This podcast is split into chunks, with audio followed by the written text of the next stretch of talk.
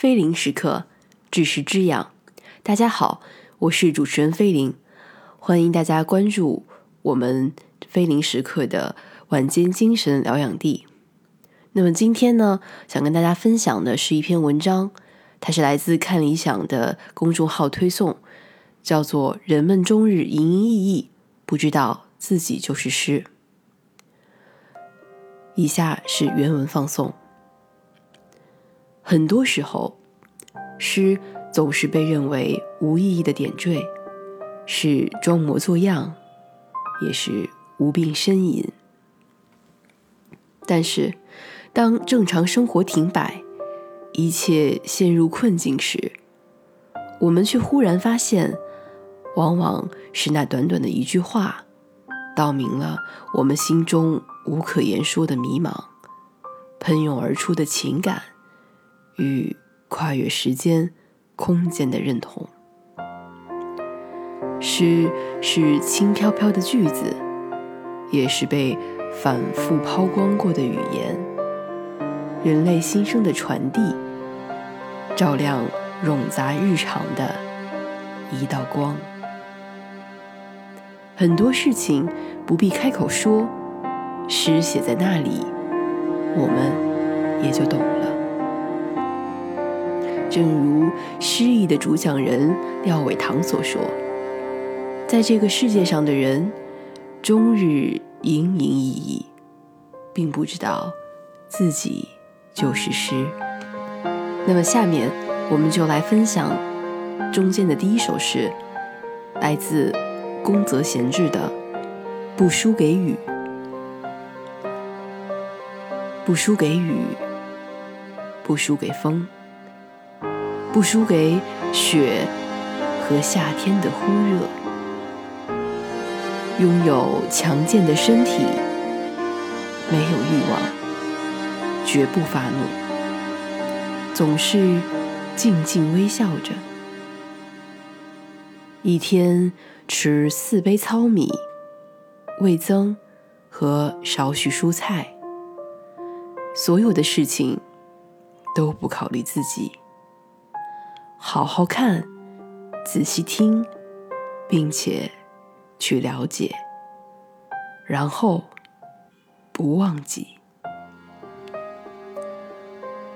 住在原野的松树林荫下的小茅草屋，若东边有生病的小孩，就去照顾他；若西边有疲累的母亲，就替他砍稻树；若南边有濒死之人，就去告诉他不必害怕；若北边有人吵架或诉讼，就告诉他们没意义，算了吧。干旱时节流泪，冷夏时慌乱奔走，被大家叫做木偶，不被赞美，也不让人感到苦恼。我就是想成为那样的人。这是日本福岛大地震中一个即将撤离的教室里，老师分享给同学们的最后一首诗。要做那样的人，亲力亲为，朴素地改变世界。母亲累了，就去帮她扛起稻束。吵架没有意义，算了吧。寒冷的夏天时，仍然会恐慌。做那样的人，像那间住在原野里的茅草屋一样，接纳自己和春天的万物，不需要赞美，也不惹怒别人。第二首诗，种种可能，维斯拉瓦·辛波斯卡。我偏爱电影，我偏爱猫，我偏爱华尔塔河沿岸的橡树，我偏爱我对人群的喜欢。胜过我对人类的爱。我偏爱在手边摆放针线，以备不时之需。我偏爱绿色，我偏爱不把一切都归咎于理性的想法。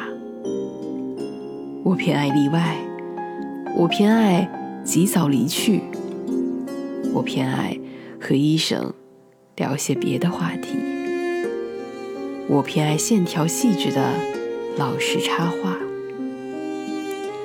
我偏爱写诗的荒谬，胜过不写诗的荒谬。我偏爱，就爱情而言，可以天天庆祝的不特定纪念日。我偏爱不向我做任何承诺的道德家。我偏爱狡猾的仁慈，胜过过度可信的那种。我偏爱穿便服的地球，我偏爱被征服的国家，胜过征服者。我偏爱有些保留，我偏爱混乱的地狱，胜过秩序井然的地狱。我偏爱格林童话，胜过报纸头条。我偏爱不开花的叶子，胜过不长叶子的花。我偏爱尾巴没被截短的狗，我偏爱淡色的眼睛，因为我是黑眼珠。我偏爱书桌的抽屉，我偏爱许多此处未提及的事物，胜过许多我也没有说到的事物。我偏爱自由无数的零，胜过排列在阿拉伯数字后面的零。我偏爱昆虫的时间，胜过星星的时间。我偏爱敲击木头，我偏爱牢记此一可能存在的理由，不假外求。荒谬是不孝的，他反对幽默。辛波斯卡的偏爱是最幽默，有弱小人民最明亮的样子。第三首诗来自北岛的一切。一切都是命运，一切都是烟云，一切都是没有结局的开始，一切都是稍纵即逝的追寻，一切欢乐都没有微笑，一切苦难都没有泪痕，一切语言都是重复，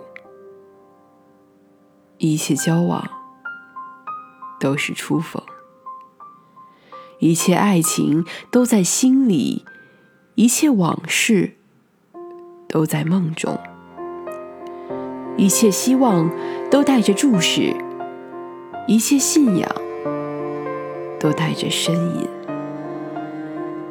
一切爆发都有片刻的宁静，一切死亡都有冗长的回声。是，一切就都是这样的。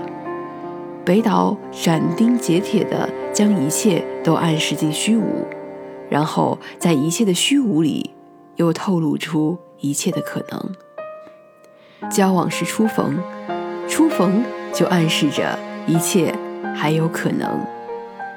希望带着注视，有注视的希望就更加务实。死亡有回声，回声在活的人身上。我们从死亡中获得启迪。就这样去思考，我们从非黑即白的选择里，来到理想主义被理想主义修正的思维里去，不把历史归于虚无，也不把未来归于希望。第四首诗来自博尔赫斯的雨。忽然间，黄昏变得明亮。因为此刻正有细雨在落下，或曾经落下。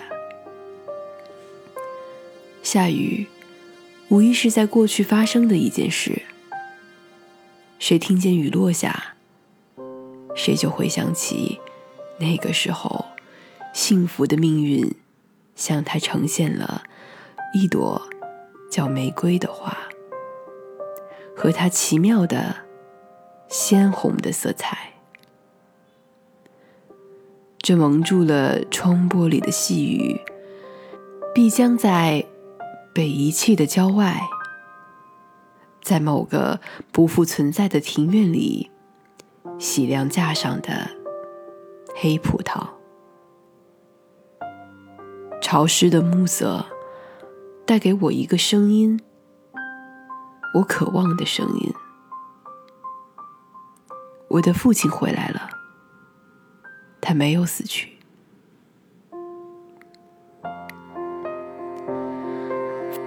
逢魔时刻时，黄昏会在即将变成黑夜前有的一刻回光返照。此刻雨在下，雨一直在下，雨只是偶尔暂停。现在落在我身上的雨，也正在下在遥远的过去。于是它是时光机器，连接上过去幸福的命运。这个幸福的命运是，有谁曾向我呈现了一朵叫玫瑰的花。是我的父亲，他是命名者。在雨里，他从过去回来了。好了，今天非零时刻晚间精神疗养地的节目到这里就结束了。我是非零，感谢大家的收听。每天睡前10分钟，用人文、历史、艺术、哲学的知识滋养精神，非零为伴。此时此刻是属于你的非零空间，我们下一期再见。